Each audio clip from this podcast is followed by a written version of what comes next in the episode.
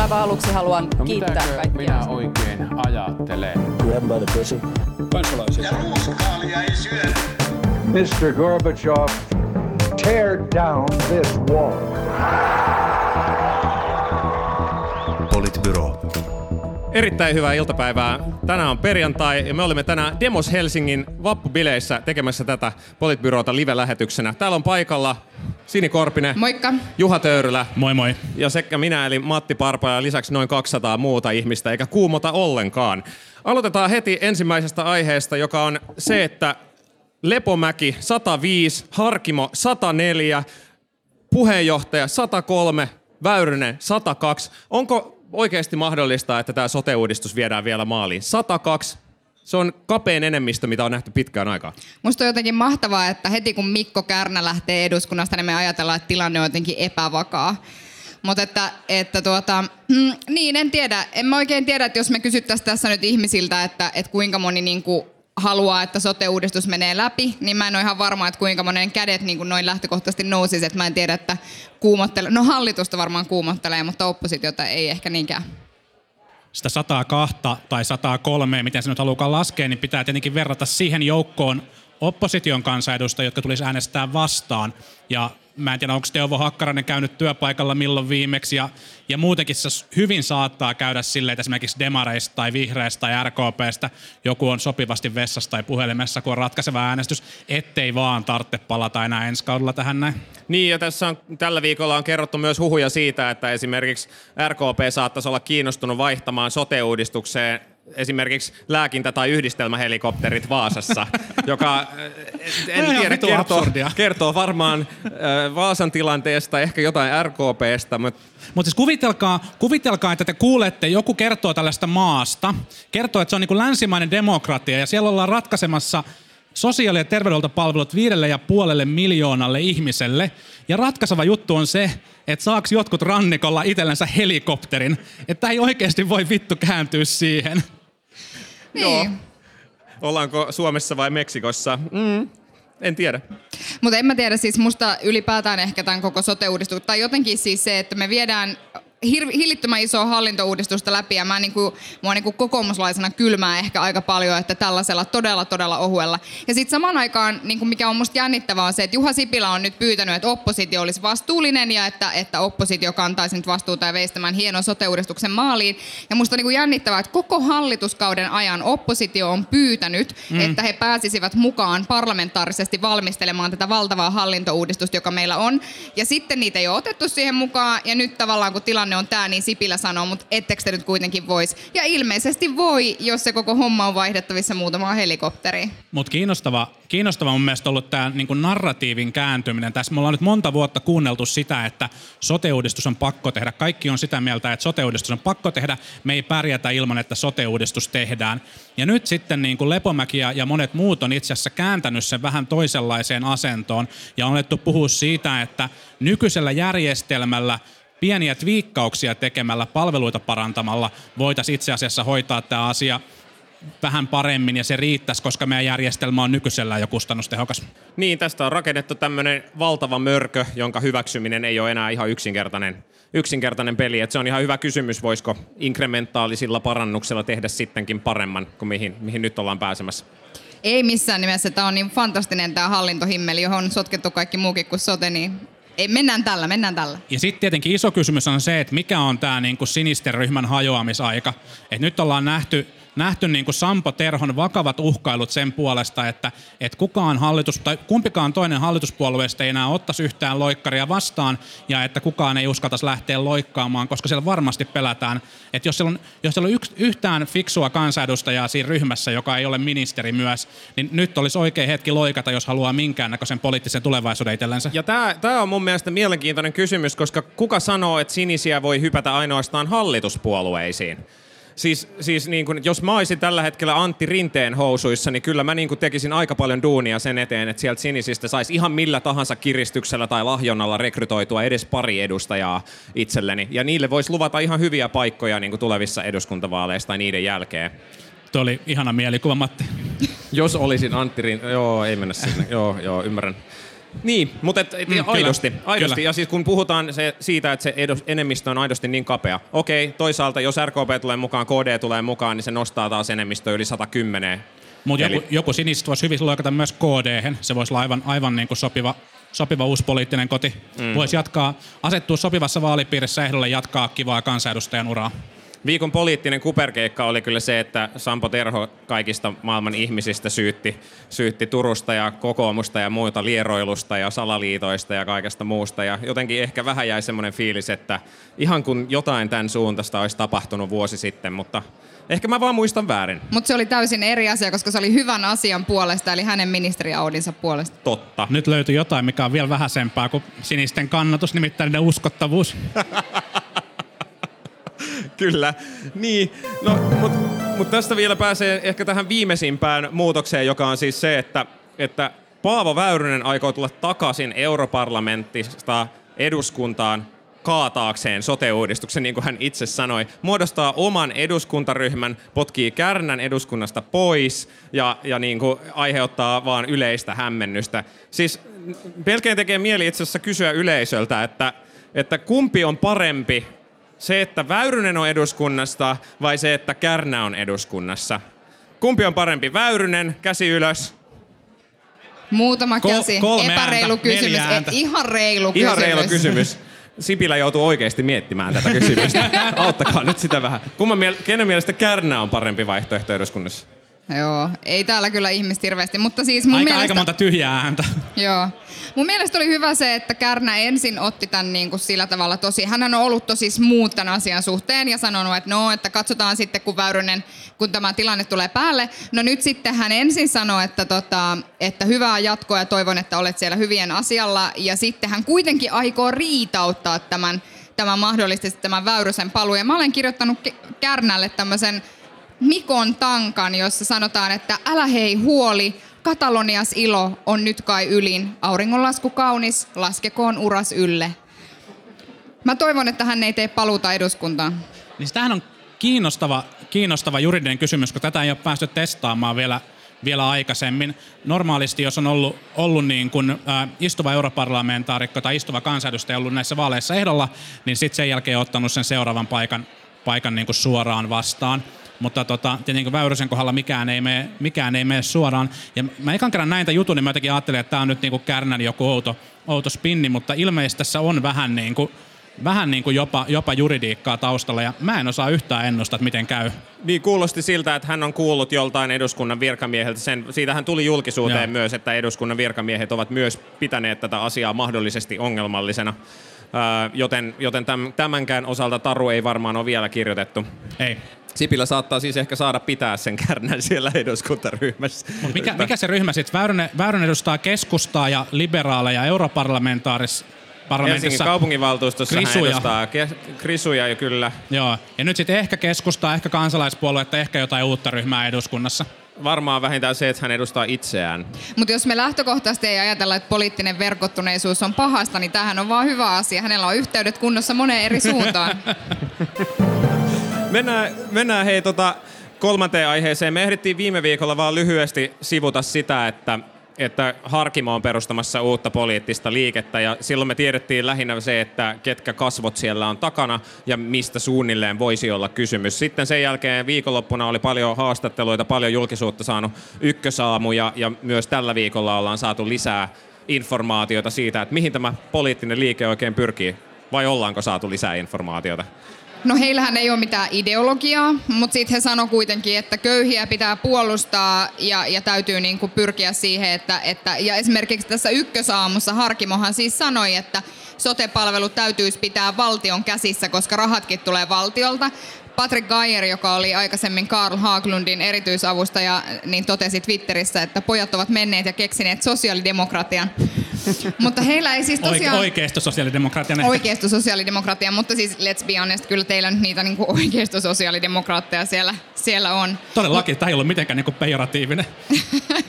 Joo, mutta että, että jotenkin... Mm, ehkä, se, ehkä tavallaan, jos miettii niin kuin Harkimoa ja miettii niin kuin Lepomäkeä ja miettii sitä kritiikkiä, mitä he antaa vaikka kokoomusta kohtaan, niin kyllähän niin kuin heidän molempien ongelma on se, että he ei juurikaan kerro siitä, että mikä itse asiassa olisi se vaihtoehto. Tavallaan, että mitä he olisivat tehneet. He sanoivat, että joo, enemmän keskustelua tai joo, ongelmana on niin kuin johtajuus, mutta sitten kuitenkin tosiasia on se, että he eivät niin kuin ole de facto sanoneet mitään, mitä he tekisivät toisin, paitsi että Lepomäki sanoo, että hän, hän äh, pyrkii valtaan ja, ja näin, mutta... Niin mun mielestä tässä keskustelussa on ollut jotenkin tyypillistä ja ongelmallista se, että on yhdistetty, yhdistetty oikeastaan kaksi eri asiaa. Toisaalta, toisaalta se, että millaisilla keinoilla politiikan tekotapaa ja poliittista keskustelua pitäisi uudistaa. Ja tässä mun mielestä Harkimo ja Jungner on esittänyt ihan ihan niin kuin hyviä ajatuksia siitä, että, ja Lepomäki myös, että miten niin kuin parlamentarismilla voisi olla enemmän valtaa, miten kaikilla kansalaisilla voisi olla enemmän osallistumismahdollisuuksia, miten hyödynnetään sähköisen osallistumisen keinoja, miten, miten luodaan asiallisempaa, asioihin keskittyvämpää keskustelukulttuuria. Kaikki tämä on, on ihan mielekästä ja, ja voi niin kuin miettiä oikeita keinoja siihen. Mutta sitten on niin kuin mun mielestä aivan eri asia siltä pohjalta sitten ää, niin kuin tuottaa jotain omaa ideologista sisältöä, joka on aina poliittista. Harkimon ajattelu siitä, että, että on niin kuin olemassa olevia puolueita, jotka on jonkun äh, intressiryhmiä, on tavallaan ihan oikea analyysi, mutta sitten on, niin on väärä ajatella, että nyt muodostetaan jokin uusi porukka, joka on sitten niin ideologian yläpuolella tai ulkopuolella, ja että, että jotenkin nämä nämä niin kuin uusien keinojen tuominen poistaa sen niin kuin epämiellyttävän ideologisuuden tai intressisidonnaisuuden niistä, niistä ajatuksista. Ne on ihan yhtä ta- tavalla niin kuin jostain näkökulmasta syntyneitä ajatuksia ja, ja sitä sellaista tavallaan niin kuin, Harkimo puhuu, että pitää ottaa niin kuin asioiden kannalta oikea ratkaisu, niin ei mitään sellaista objektiivista totuutta poliittisessa kysymyksessä vaan löydy. Ja se, se mua jotenkin hämmentää siinä se, että heillä on kuitenkin ollut niin kuin Harkimon sanojen mukaan niin kuin melkein vuosi aikaa suunnitella ja tutkia ja plänätä tätä koko hommaa. Ja sitten kun he tulee ykkösaamuun, niin heillä ei ole mitään sisältöä. Ei mitään sisältöä. Siis on mm. jotain tämmöisiä yhteitä, yhteisiä kauniita ajatuksia. Ja mä voin uskoa esimerkiksi sen, että, että kun äh, Harkimo sanoi siitä, että hän ajattelee vaikka lapsiaan, voin hyvin uskoa, että hän ajattelee mm. lapsia. Hän oikeasti ajattelee ja tavoittelee parempaa maailmaa. Ja hän on, se turhaamus on aitoa ja, ja hän aidosti haluaa muuttaa, miten politiikka toimii. Mutta mm. se, että, että sit se konkretia jäi niin vähin, niin sit, sitä mä kyllä ihmettelen. Mutta ehkä se, mikä mua itseäni jotenkin ihmetytti tässä koko keskustelussa, oli se, että mun mielestä, äh, koska se heittohan alkoi tosi nopeasti, että sulla oli, niinku, sulla oli se Harkimo, joka niinku haukkui jotenkin kokoomuksen johdon, niin kokoomuksen eduskuntaryhmän entinen puheenjohtaja Arto Satonen ja kokoomuksen puheenjohtaja Petteri Orpo molemmat Helsingin Sanomien haastattelussa ää, suomi sitä, että miten Harkimo ei ole osallistunut kokouksiin ja muita. Ja Arto Satonen kirjoitti useamman Facebook-päivityksen mm. liittyen Harkimoon.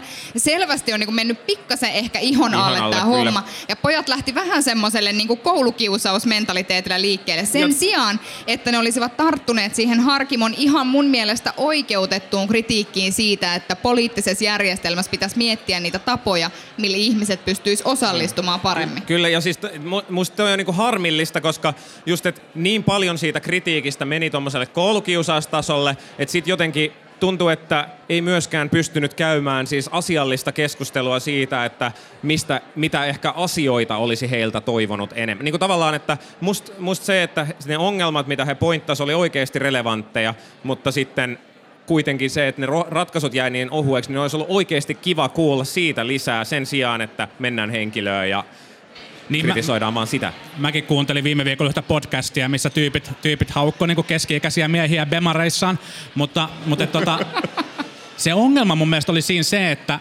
että ne lanseerasi sen homman ihan väärin. Harkimo lanseerasi sen kritisoimalla nykyisiä toimijoita, ei kertomalla niistä uusista keinoista, millä he parantavat toimintatapoja. Ja, ja Harkimo lanseerasi sen kertomalla niin kuin omasta syrjäytymisestään.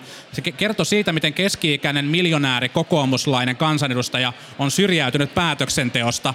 Ja se ei ole vaan niin kuin mitenkään kovin hohdokas esimerkki sellaisen niin kuin kaikkien osallistamisen puolesta. Sen sijaan mun mielestä sitten myöhemmät haastattelut ja erityisesti sellaiset keskustelut, missä Jungner on ollut mukana, on ollut varsin hyviä. Ja mun mielestä puolueiden kannattaa huolella kuunnella sitä, mitä, mitä Harkimo ja Jungner varsinkin nyt tästä aiheesta keskustelee ja kopioida sieltä kaikki hyvät ajatukset. Jungner itsekin sanoi, että nämä on niin kuin vapaata riistaa. Alkakaa tehdä. Niin, mutta no joo. Mutta tässä on nyt just tää, kun on vielä se, että sulla on ongelma, jonka sä oot havainnut. Sitten sulla voi olla joku idea, että miten se ratkaistaan. Mutta sitten vielä se, että miten sä pääset siitä ongelmasta ja siihen ideaan ja saat sen implementoitua niin, että se oikeasti vaikuttaa johonkin. Ja se on just se vaikea asia. Me voidaan niinku ikuisuuteen puhua hyvistä ideoista. Niinku, Tämä on ihan sama jossain yrityselämässä. Sulla voi olla tuhat hyvää startup-ideaa, mutta miten sä implementoit sen niin, että siitä tulee vielä kannattavakin joku päivä, niin se onkin ihan toinen, se on ihan toinen juttu. Se vaatii niinku vuosien työtä ehkä ja, ja niinku kovaa grindaamista, että mitään saa oikeasti pysyvästi muuttumaan. Mä en henkilökohtaisesti, nyt on nähty jonkin verran sellaisia analyysejä, että, että, että joo, että, että vielä on vai, liian aikaista sanoa, että mikä vaikutus liikennytillä on oikeasti vaikkapa poliittiseen kenttään, niin mun arvaus on se, että sillä ei kyllä ole juurikaan mitään muutosta. Ehkä parhaimmillaan ne tulee, jos ne tulee siis asettamaan ehdokkaan, niin ne tulee saamaan ehkä juuri ja juuri, tiedättekö te, harkimon niin kuin läpi. Ei niillä äänillä ihan oikeasti kuitenkaan niin kuin mennä läpi.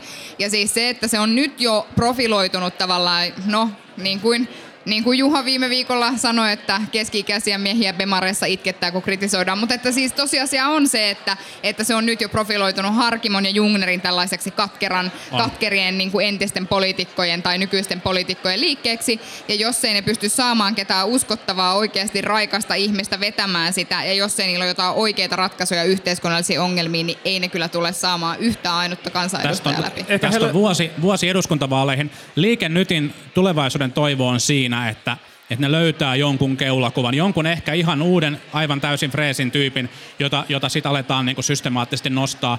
Mutta sitä ennen nyt ilmeisesti Jallis Harkimo istuu kesän erilaisissa palavereissa ja miettii, miettii poliittista ohjelmaa. Mä oon vielä kans vähän skeptinen. Mutta tavallaan tässähän voisi löytyä synergiaa etu tuolta sinisten ryhmästä, että siellä on molemmilla vähän sama ongelma, että, että tota, pitäisi löytää ehkä ehdokkaita ja päästä läpi eduskuntaan. Ja, Sininen ja on ehkä vähän, on Jotain ehkä vähän vielä, haku, vielä. Niin, ehkä vielä vähän hakusessa, että mikä se puolueen sisältö ja olemassaolon tarkoitus olikaan, mutta ehkä se sieltä vielä tulee. Puhutaan yhdestä puolueesta vielä lisää. Puhutaan nimittäin kokoomuksesta lisää. Lepomäki kirjoitti tosiaan kirjan, tähän jo tässä viitattiinkin. Ja 700, 700 sivua tiukkaa asiaa siitä, miten kokoomuksen suurin ongelma on johtajuus, johtajuus ja johtajuus. Puolue ei toimi ja miten hän on turhautunut ja siinä samalla hän julisti vähän siitäkin, että mitä hän haluaa ja minkälaista yhteiskuntaa hän haluaisi rakentaa. Mitä mieltä? Jos täällä on kustannustoimittajia paikalla, niin mä, mä vinkkaan, että kannattaa olla Elina Lepomäkeen yhteydessä. Kuka kirjoittaa 700 sivua omia poliittisia ajatuksia? Nyt oikeasti joku editori sinne väliin. No, mutta en ole siis lukenut hänen kirjaansa, olen lukenut ainoastaan näitä, näitä niin lehtijuttuja, mitä on kirjoitettu siitä hänen kirjastaan, koska hän ehkä kirjoittaa tässä ajassa 700 sivua, mutta minä en lue sitä tässä ajassa. No joo, mutta äh, et ehkä jotenkin siis toki mä niin kokoomuslaisena tunnistan hyvin sen sellaisen, että kun vuosia on istunut hallituksessa, niin on oikeastaan niin huorattu tavallaan kaikki omat substanssitavoitteet niin jollain tietyillä, usein talouspoliittisilla alttareilla. Ja silloin se tarkoittaa sitä, että ollaan vähän niin luovuttu siitä, että, että ajetaan tiettyjä ideologisia asioita ja ajeta, aja- ajatellaan vaan, että ollaan täällä vaan vähän niin hoitamassa. Ollaan vähän niin töissä täällä, ollaan vaan hoitamassa näitä yhteisiä asioita. Ja toki niin kuin, esimerkiksi tästä hallituksesta mä muistan silloin käyneeni sellaista keskustelua, että, että, että mulle sanottiin, että niin Sini, että tämä maakuntamalli olisi tullut ilman kokoomusta tai kokoomuksen kanssa, niin mä ajattelin, että niin, mutta että jos me itse ei uskota siihen, että me siirretään maakuntiin laajempia tehtäviä, ja jos me itse ei uskota siihen, että tämä yksi hallintotaso lisää tuo yhtään mitään, niin miksi meidän pitää niinku tavallaan tieten tahtoen mennä sinne hallitukseen? Ja- Allekirjoittamaan se. niin, ja that being said, mä niinku ymmärrän erittäin hyvin se, että politiikka on niinku mahdollisuuksien taidetta ja politiikka on kompromisseja ja kaikkea muuta semmoista, mihin mä en ole elämässäni kauhean hyvin kyennyt. Mutta jotenkin mä niinku siis kuitenkin ajattelen, että on olemassa tiettyjä asioita, mitä ei pitäisi tavallaan sillä kompromissien alttarilla aina uhrata. Niin, kyllä, kyllä musta tässä näkyy se, että, että kokoomus on ollut viimeiset 30 vuotta hallituksessa. Ja siinä aikana maailma on muuttunut aika paljon. Ja kun sä oot melkein 30 vuotta putkeen hallituksessa tekemässä aina kompromisseja ja aina johtamassa puoluetta tietyllä tavalla, niin kuin jos ajattelee puolueen puheenjohtajan näkökulmasta, niin silloinhan aina kuitenkin ensimmäisenä mielessä on se, että miten hallitukseen päästään, miten siellä pysytään, miten pidetään hallitus toimintakykyisenä sen sijaan, että miten pidetään puolue toimintakykyisenä, miten uudistetaan puolueen rakenteita, miten päivitetään puolueen sisältöjä ja niin edelleen. Se on ihan ymmärrettävää, että jos yksi ihminen vastaa sekä siitä kriittisimmistä ministerin salkusta että puolueen puheenjohtajuudesta ja organisaatiosta, niin, niin se on aika haastava tasapaino. Ja kun se jatkuu kymmeniä vuosia, niin kyllä sillä varmaan on jonkunlaiset vaikutukset. Mutta teidän äänestäjät hän on palkinnut 30 vuotta tämän kompromissilinjan hallituksessa. Vaaleista toiseen kokoomus pärjää suomala- suomalaisessa yhteiskunnassa suomalaisten äänestäjien keskuudessa tosi Tekemällä hyvin. kompromisseja. Tekemällä kompromisseja ja siitä Kyllä. tulee kiitosta. Ja sitten kun Lepomäki asettuu ehdolle ja tuo tätä niin kuin tavallaan, niin kuin haluaa kirkastaa vaihtoehdon ja, ja tuo tavallaan ikään kuin kirkkaammin oikeistolaisen politiikan ja, ja sen niin kuin ajamisen kokoomuksen ytimeen, niin saa puoluekokouksessa mitä 15 pinnaa äänistä. Niin. Sille ei ole siellä sitä kannatusta. Ja, ja tavallaan niin kuin, tämä on, tää on varmasti niin kuin arvokasta kritiikkiä, mutta kokoomuslaiset on selkeästi sanonut silleen, että kiitos ei. Mutta siis samaan aikaan on myöskin niin, että esimerkiksi kun valittiin Alexander Stubb puheenjohtajaksi tai kun valittiin Petteri Orpo puheenjohtajaksi, niin ei siinä ehkä varsinaisesti ollut kyse siitä, että, että äänestetään jotenkin vasemmistolaisempaa tai sosiaalireformistisempaa linjaa, vaan si, siis mun mielestä on ollut puhtaasti valtapoliittisia valintoja jollain tavalla. Et Ja sukupuolittuneita. No ja sukupuolittuneita myös kyllä, että ei siitä, pääse, siitä ei pääse niinku mihinkään, mutta että kyllä se, että jotenkin se et, et mä en niinku, et kyllä me kuitenkin sit ajetaan niinku, tai et esimerkiksi tällä hallituskaudella ollaan tehty aika oikeistolaista politiikkaa sitten kuitenkin mm. verrattuna vaikkapa siihen, että et minkälaisista asioista puhuttiin Jyrki Kataisen aikana Ja mä, mä musta on liian aikaista tuomita vielä. Okei, Elina Lepomäki sai pienen, vain pienen määrän äänistä, äänistä e- ensimmäisestä puheenjohtajakampanjassaan, mutta en mä kyllä sen perusteella vielä olisi varmis sanomaan, että se ei voisi ikinä toteutua se hänen haaveensa. Ja eh, niin kuin, mutta that said, niin, niin silleen onhan tässä puolueessa ongelma niin kuin naisten kanssa. Siis että puolueella ei ole koskaan ollut yhtään puheenjohtajanaista ja puolueessa ylipäänsä niin kuin menestyy kohtalaisen heikosti sit naiset verrattuna siihen, että miten meillä niin kuin miehet menestyy ja minkälainen se puolueen kulttuuri on. Et kyllä meillä on siinä aika paljon tekemistä ja siis on ihan relevantti riski, että kokoomuksesta tulee niin kuin nuorten ja vanhojen ja keski-ikäisten miesten puolue ensisijaisesti. Kyllä, sanoo kokoomuslainen nuori mies. Mä, mä mollasin Lepomäen kirjaa tuossa aluksi, mutta, mutta mä kyllä ajattelin itse asiassa lukea sen, koska mun mielestä Lepomäki on yksi jotenkin niin kuin selkeimpiä ja kirkkaampia oman poliittisen linjan ää, niin kuin argumentoijia tällä hetkellä eduskunnassa. Siellä aika, aika harvoin sellaisia kansanedustajia löytyy, jotka kykenevät luomaan niin kuin ymmärrettävän kokonaiskäsityksen siitä yhteiskunnasta, siitä Suomesta, minkä he haluaisivat toteuttaa. Ja, ja tämä on mun mielestä niin kuin Lepomäen, Lepomäen vahvinta osa-aluetta. Tämä kaikki menisi ehkä vielä vähän paremmin läpi. Ää, toki näin paljon mediajulkisuutta ei tulisi, jos tässä niin kuin koko ajan ei olisi sitä twistiä, että hän on hävinnyt puheenjohtajaskapan. Hän, hän on niin kuin joutunut vähän niin kuin ulkoraiteelle sieltä puolueen, puolueen sisäpiiristä ja hän joutuu jostain syystä niin kuin kovasti piikittelemään sinne sinne niin kuin pu- puolueen puheenjohtajaa kohtaan. Ja sitten kun kysytään, että no kritisoitko nyt Petteri Orpoa, niin sanoi, että ei, ei, että minähän tuen tässä Petteri Orpoa, että sen takia sanon, että meillä on johtajuus aivan hukassa, kun minä tässä niin kovasti, että Petteriä nyt tuen.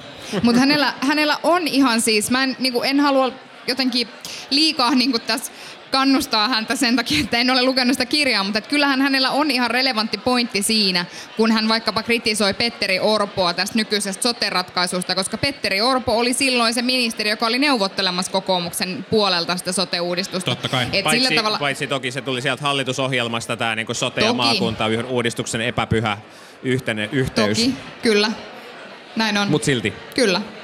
Niin, no mä ehkä tarkennan siis siten, että, että Lepomäen kritiikki ä, ä, niin kuin politiikan asioita, asiasältöjä kohtaan menisi ehkä uskottavammin läpi, jos se, se aina yhdistyisi hänen omiin valtapoliittisiin pyrkimyksiin. Ja mun mielestä se on hirveän rehellistä häneltä, että hän puhuu siitä, että hän pyrkii valtaan. Se on poliitikon tehtävä on pyrkiä valtaan, mutta, mutta se luo siihen julkiseen tarinaan ää, vähän epäonnistuneen twistin. Mm. Kyllä mä, mä toivon, että, että Lepomäki jatkaa niin kuin omalla linjallaan siinä mielessä, että hän jatkaisi haastamista. Ja, ja kuten sanoin, niin mä en usko, että se on niin kuin kerralla poikki. Että nyt hän on kerran pyrkinyt ja hänen kannatus on mitattu ja siitä ei tule ikinä mitään. Mä en ole vielä valmis uskoa tätä. Se, että minkälainen johtaja Lepomäestä sitten saataisiin, jos hän joskus menestyisi pyrkimyksissään, niin se, sitä Oppositio. ehkä, ehkä. Ehkä. Mutta se voisi tehdä hyvää teille. Se voisi oikeasti tehdä hyvää teille. Joo, se varmasti voisi tehdä Ai hy- niin kuin se on tehnyt hyvää teille. Siis Varmasti voisi tehdä pelkästään hyvää. Varmasti jos ajattelee silleen niin kuin demarina tätä asetelmaa, jossa se on Niin. joko demarit tai Niin, kokoomus kyllä. todennäköisesti, niin ymmärrän. Se joo. tekee hyvää teille, se tekee hyvää teille. Se on raikastanut myös Antti Rinteen linjaa. Kansa tuntuu olevan sitä mieltä. Kyllä, joo. Me voidaan ottaa vielä kysymyksiä tässä, tässä tämän perään, mutta, mutta kiitämme tässä vaiheessa tästä osuudesta. Tämäkin jakso tulee löytymään raportista, Kyllä, jossa meitä voi myös rahaa. joukko rahoittaa. Ja kiitämme edelleen demosta paljon kutsusta, koska tämä oli hauskaa. Tämä oli vielä hauskempaa tehdä tätä täällä kuin siellä Startup Marjalla. Syke on kovempi. Jos mahdollista, niin oli vieläkin hauskempaa olla täällä kuin pimeässä huoneessa teidän kanssa. Kiitos. Kiitos. Kiitos.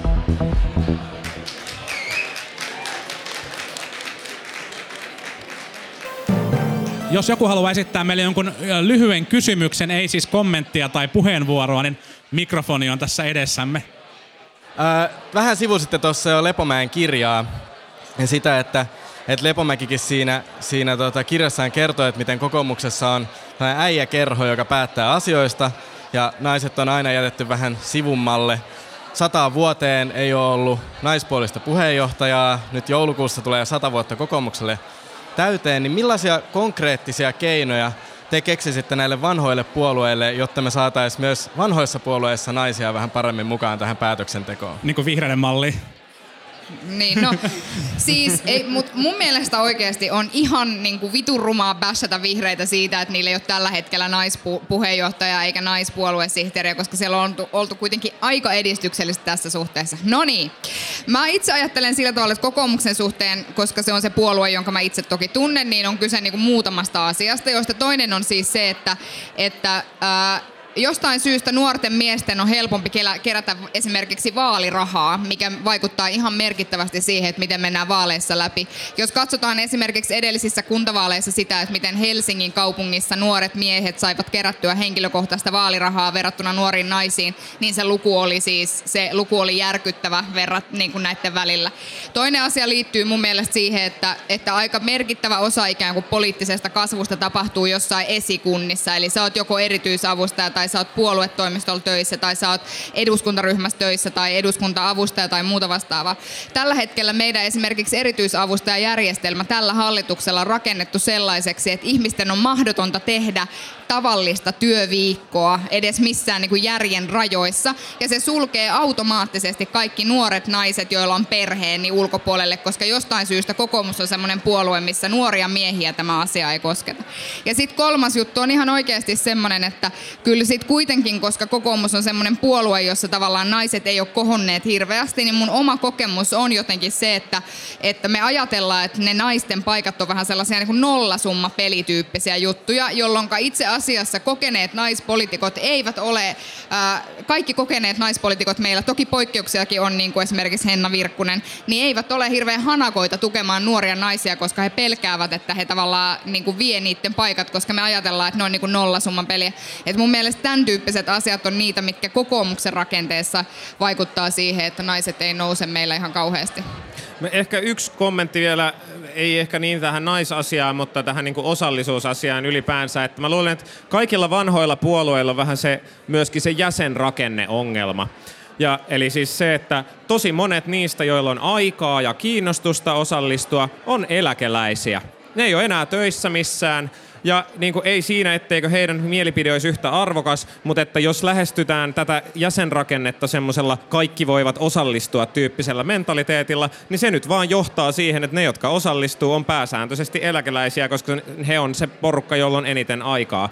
Et pitäisi niin kuin, pitäisi jotenkin ihan ihan niin kuin tosi perusteellisesti pohtia, että mitkä ne osallistumisen ja osallistamisen mallit on, ja jotta siitä tulisi myös joku järkevä lopputulos. Koska jos lähestytään vaan siitä, että okei, tärkeintä on, että on näitä osallistumisen metodeita, niin sitten tulee joku tämmöinen härö, kaikki osallistuu rakenne, joka ei ole ehkä kauhean tasapuolinen, tai jos ei tule kauhean relevantteja lopputuloksia, jolloin puoluehallitus joutuu loppujen lopuksi kuitenkin linjaamaan, että mitä tehdään, ja sitten niille, jotka osallistut, tulee semmoinen fiilis, että no ei mun äänestä ollut mitään hyötyä tässä prosessissa. Mä Ja, olen- ja, tähän, ja vielä, et, tähän vielä vaikuttaa just se, että mistä sanotte, että kun on oltu 30 vuotta hallituksessa, niin sitten ne tärkeät kysymykset yleensä aina päätetään, niin kuin kaikkein tärkeimmät kysymykset päätetään joko puoluehallituksessa tai jopa niin, että puoluejohtaja on siellä päättämässä ja esittelee sen asian muille, jolloin tulee väkisinkin varmaan aika monelle semmoinen fiilis, että en mä päässyt tohon oikein osallistumaan. hyviä pointteja Matilta ja mä luulen, että Sinin analyysi on tässä kaikista tarkin.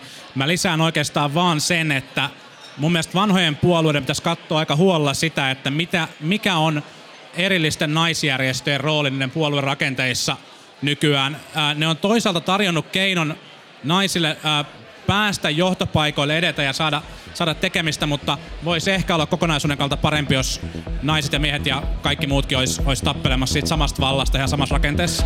Hyvä, kiitos. Kiitos, Kiitos, kaikille. kiitos kaikille, kiitos vielä kutsusta. Tämä oli tosi kivaa. Hyvää vappua kaikille tietysti. Politbyro.